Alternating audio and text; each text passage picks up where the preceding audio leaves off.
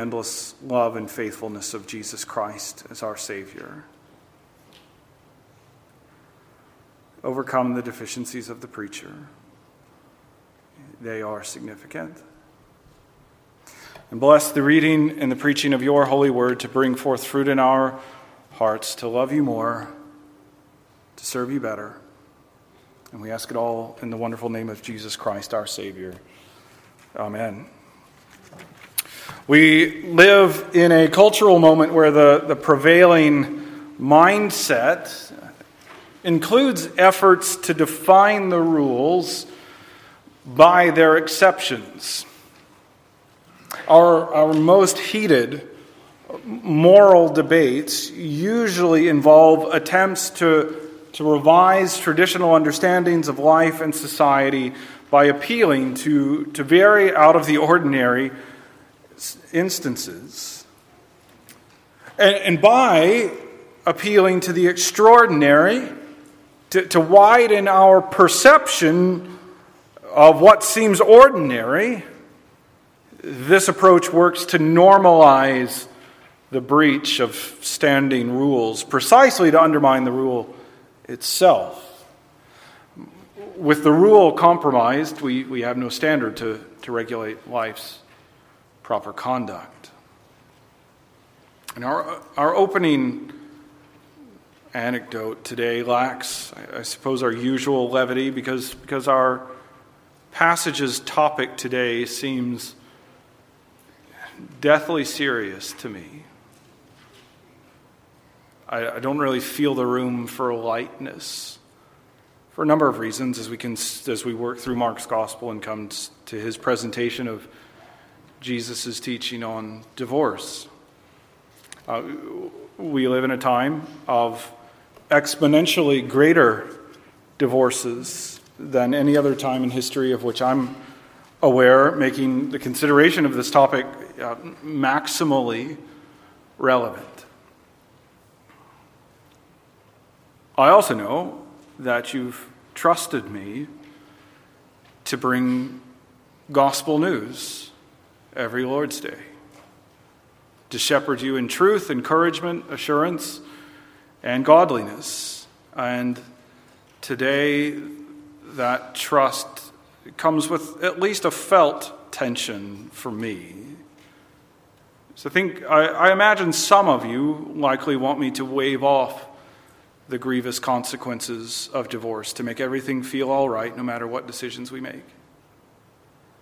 And I imagine others want, want me to lambaste divorce without qualification, casting aside regard for victims and perpetrators who need grace and wise but biblically informed support to measure their circumstances according to Scripture. And I, have greatly wrestled with the best way to come at this passage, knowing that I won't satisfy everyone, or perhaps anyone, and am easily likely to upset many if I make the wrong or even the right move here. Uh, the wisest thing to me has seemed to emphasize what our one passage in Mark emphasizes, uh, rather than drifting into a topical statement, a topical examination of divorce holistically, as, as if I would be attempting to give all the caveats and bring in all the additional information that we might make or need. And most pointedly, I know that one of the very first questions that people ask as soon as the topic gets mentioned is Can I get remarried after getting divorced? And as we think about our passage today, we need to note that although there are answers to that question, Jesus doesn't directly answer that question here. His address is to the opposing religious leaders about and, and isn't about providing a roadmap to what we can or cannot do in various situations in which we might find ourselves in this fallen age.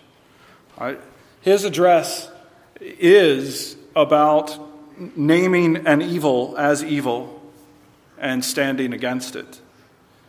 And that is, I think, the approach that I have to take this morning. Um, admitting that they exist, we're not outlining the exceptions and what to do with them. We're standing on the rule. And some may already have bristled that I've said we're naming an evil, meaning that divorce is an evil. Now, what I do not mean, what I do not mean, is that every divorced person is evil. I have not said anything about labeling people. I'm aware that some circumstances make divorce permissible, reasonable, and arguably necessary. And so saying that divorce is an evil is not saying that it's never understandable or never needed. But even good reason for a divorce does not make divorce itself, or even that divorce, a good thing. In fact, good reasons for ending a marriage uh, underscore how divorce as such cannot be a good thing because it is evil that we treat each other in such a way as to make divorce necessary. Divorce happens only because of sin. No one ever says we had a great run with no complaints, even now, uh, for all these years, and so we should call it quits. Marriages end because something, something has gone wrong. I have said that divorce always happens because of sin, but have not said that divorce always happens because of your sin. There are, there, there are cases wherein one person is truly and purely the victim. I realize that's true. Uh, and yet, I think that those cases are wildly rare. The, the notion that sort of is growing in a number of states, including our own, the notion of no fault, no fault divorce is ludicrous. Someone is always at, at fault. There are no accidental divorces. Uh, most divorces could probably be slated as everyone's fault divorce. Because even when that fault, even when that fault is not equally distributed, almost no one walks away scot free. Mark's gospel is about who Christ is and what his kingdom's like, as we've seen for nine chapters. We know that Christ is God the Son, come to bring salvation, and we know his kingdom is a gospel kingdom. His kingdom has an ethic that runs against the world's. And in our passage today, Jesus brings that to bear on how we think about divorce, reorienting, reorienting kingdom values. Our main point, our main point is that Jesus says divorce is because of sin and he, re- and he rejects all attempts to excuse sin. Jesus says divorce is because of sin, and he rejects all attempts to excuse sin. And I just want to get right to the matter. Um, I, I don't think that I'm coming at this from different angles today, and so I don't have any different points. I just want to think about unpacking what we've already said and looking at it from our text. Uh, this passage begins a new section that turns away from Jesus' Galilean ministry and starts his press toward Jerusalem and his, his passion, his death. Uh, and the story here gets going as the Pharisees come to test him and ask him, Is it lawful for a man to divorce his wife?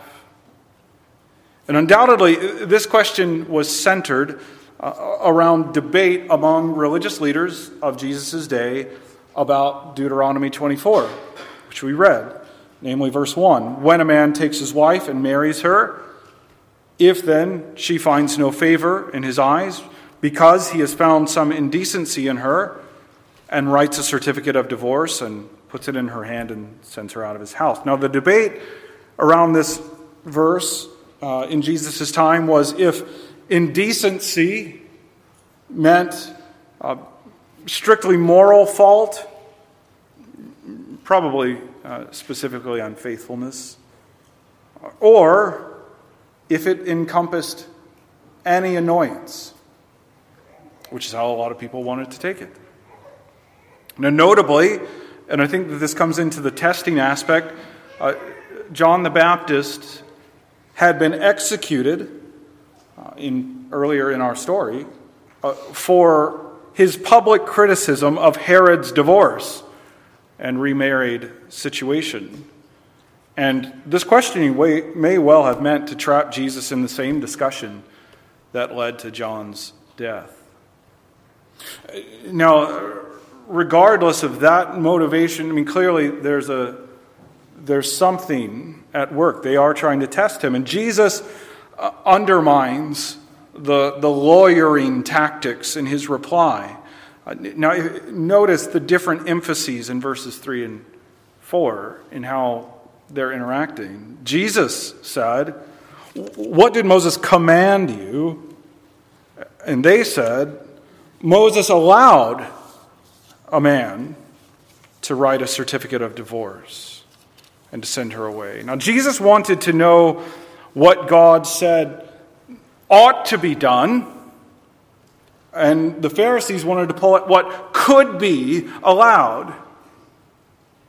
So, even then, people wanted to make rules from the exceptions. Uh, uh the rule wasn't that you should get divorced, but that there were regulations upon it when it happened.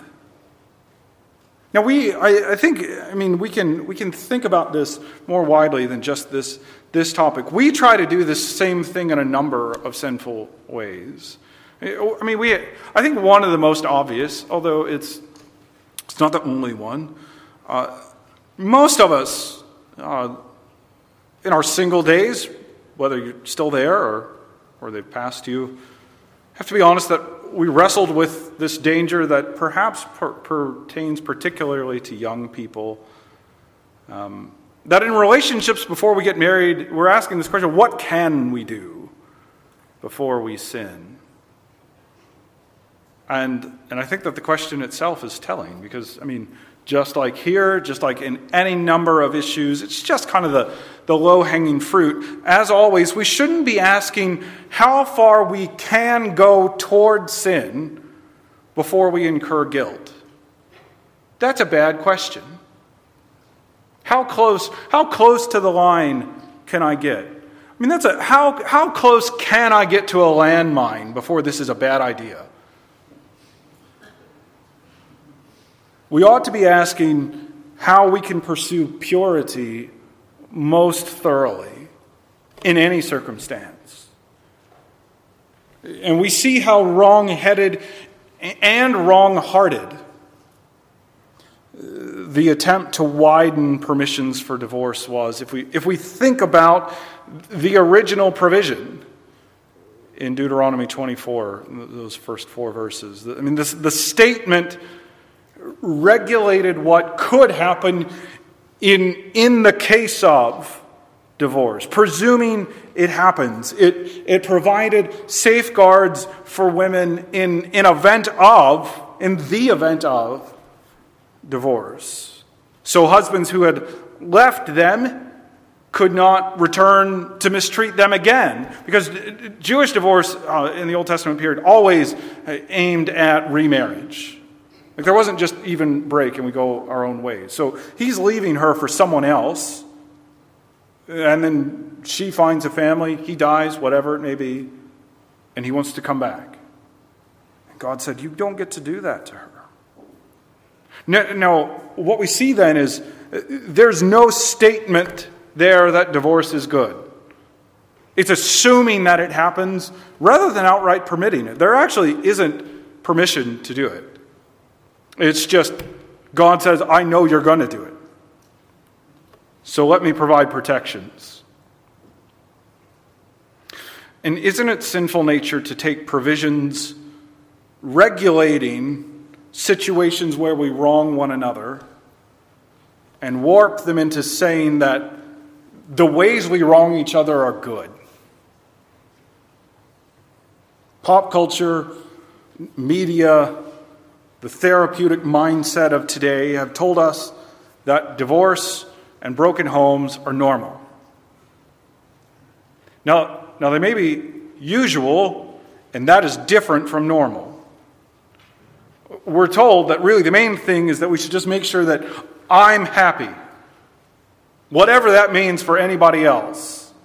Just, just insist on your own happiness. And you know what? I'm not the first one to note this in the slightest, but the attempts to normalize broken families as neutral, as if they have no, as if they're expected and have no consequences, wildly ignores the skyrocketing levels of mental health issues pretty easily map alongside the skyrocketing levels of divorce.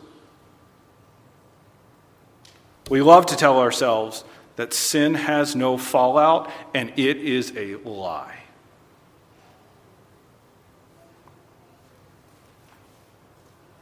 The Bible doesn't, or sorry, the, the Bible does, in fact, have categories where divorce is permissible. And yet, it, it isn't really part of the discussion here. Because because Jesus puts it on the nose, regardless of that, noting how all the provisions for divorce are because of our hardness of heart. Uh, regulations address situations resulting from hard hearts. People just will divorce, and so God gives protections. And God tries to put fences around what we will do. And since they are all, I mean, since divorce is because of our hardness of heart, and provision regulating it is because of our hardness of heart that brings about these situations, we know that divorce is a rotten fruit growing on a tree of sin. The real command, the command, was in the creation narrative. From the beginning of creation, God made them male and female. And therefore, a man shall leave his father and mother and hold fast to his wife, and the two shall become one flesh. So they are no longer two, but one flesh. What therefore God has joined together, let not man separate. That is the command. And there are regulations and provisions given that people, sinners, won't keep it.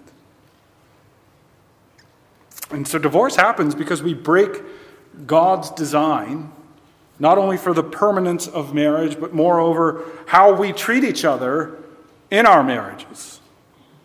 Commitment is the biblical command, and divorce is the concession owing to our sin. God's, God's authority grounds the sanctity of marriage, planting it in his creational, uh, natural law purposes as its designer, regardless of any existing legislative structures. And we should note how much Jesus' teaching is about protection from sin. And that was the, the original intent of Deuteronomy 24. And further, the Old Testament and Israelite law uh, had no criteria in itself, as is obvious even, even from our Old Testament reading, for, for the woman to initiate the divorce. But Jesus refers to exactly such an instance in verse 12. And so, in other words, uh, Jesus takes the protections for granted and expands them adopting, I mean, essentially accepting what was Roman practice. And so Jesus' aim is renouncing sin and the havoc we wreak upon others by it. And that explains Mark's presentation of, of Jesus' public, absolute denouncement of divorce. I mean, clearly he had caveats, as other passages, and even to some degree his private conversation with the disciples shows. So he, he knew the caveats, he knew the exceptions. He, he knew that godly people can navigate very hard situations. But his point wasn't to give tips about how to steer our sinful desires through the law's provision. His point was to condemn what was wrong. The provision of a divorce because of our sin should be the exception and, and in no way opens the door for us to start thinking, well, divorce is great in any instance, or even permissible in any instance. Selfishness is not a ground for divorce. They're not holding up their end just on, a, on the menial day to day level isn't grounds for divorce. Well, people change over time isn't grounds for divorce. And, and just to kind of bring the, all the, that together, we, we shouldn't be eager to find ways to fit our situations into the provision for sin. That's, that's, not, the, that's not where we want to live.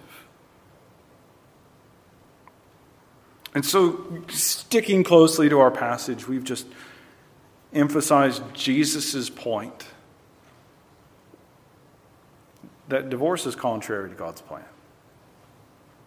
And, and that ought not to be a controversial claim. Even, even as our minds want to drift pretty quickly to what the exceptions could be, I mean, I just urge us to stay planted in, in the central claim because even if you long to know those exceptions, because, well, I mean, even if it's because you're primarily a victim of divorce, feel it, feeling in a real way the toll it takes, I mean, that, that only underscores the point that you've been greatly wronged,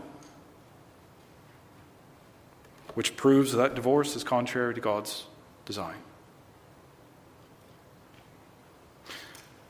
And and we ought to rejoice at this principle too. Because it reminds us of something beautiful. If you believe in Jesus, you are his bride. And Jesus will never leave you. And Jesus will never let you leave him. Sometimes our situations are so broken because of our sin or because of someone's sin against us that our marriages end. And Jesus will always stay with his people. We constantly sin against him. We give him every reason that he ought to leave. We are persistently unfaithful and He is endlessly faithful. And the, the needed fine point on this is that no one is beyond Christ's unquenchable grace. If you're the child of a broken home, isn't it good to hear? It, it, it is good to hear that the God who is faithful is our Father.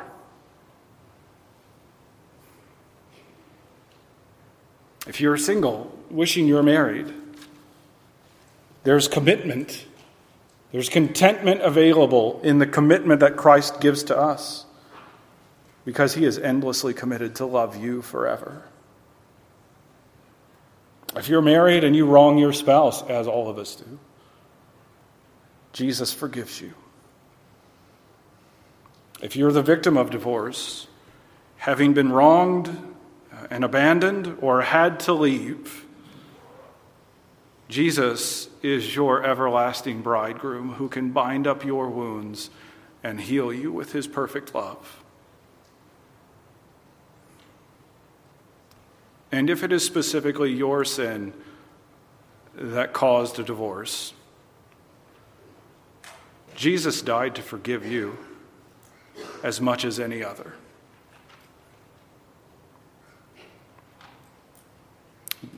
There is no sin so great that we are beyond the reach of Christ's love. Often, consequences and pain remain in this life as the fallout of sin, be it our sin or someone else's. In the arms of Jesus' cross are wide enough to encompass every sort of sin that would keep us from God's everlasting blessed presence.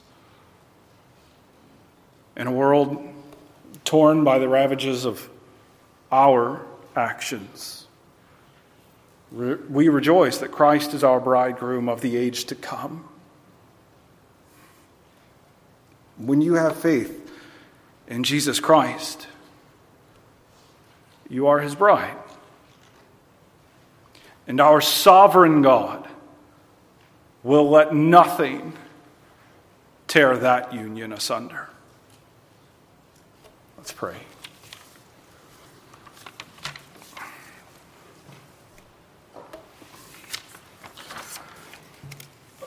Father God, um, some moments we are more aware than others of the fallout of sin in the world around us, and certainly such as one when we considered this topic before us.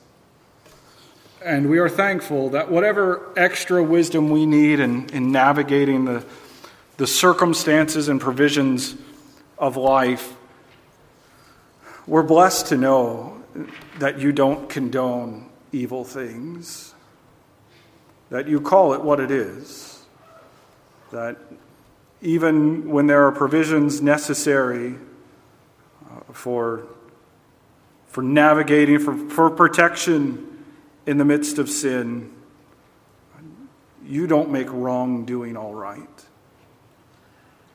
And at the end of all things, you will right every wrong and wipe away every tear, and that you will bring your people near to you, no matter what we've experienced here in this world and that we will have an everlasting family.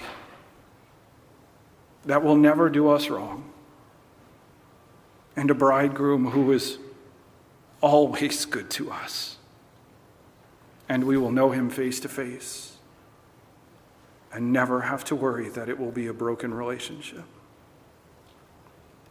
And so we pray that you cause our hearts to soar uh, at this truth and help us, O God, to live in light of the immense love that you have shown us, that we might be loving and good to others, especially in our families. We pray every week that you might help us to be a church where the value of the family unit, unit is shown to the world.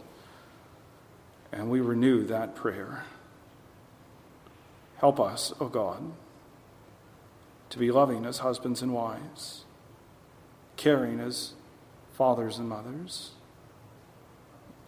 Whatever our marital status might be, whatever our parental status might be, help us to be good family members.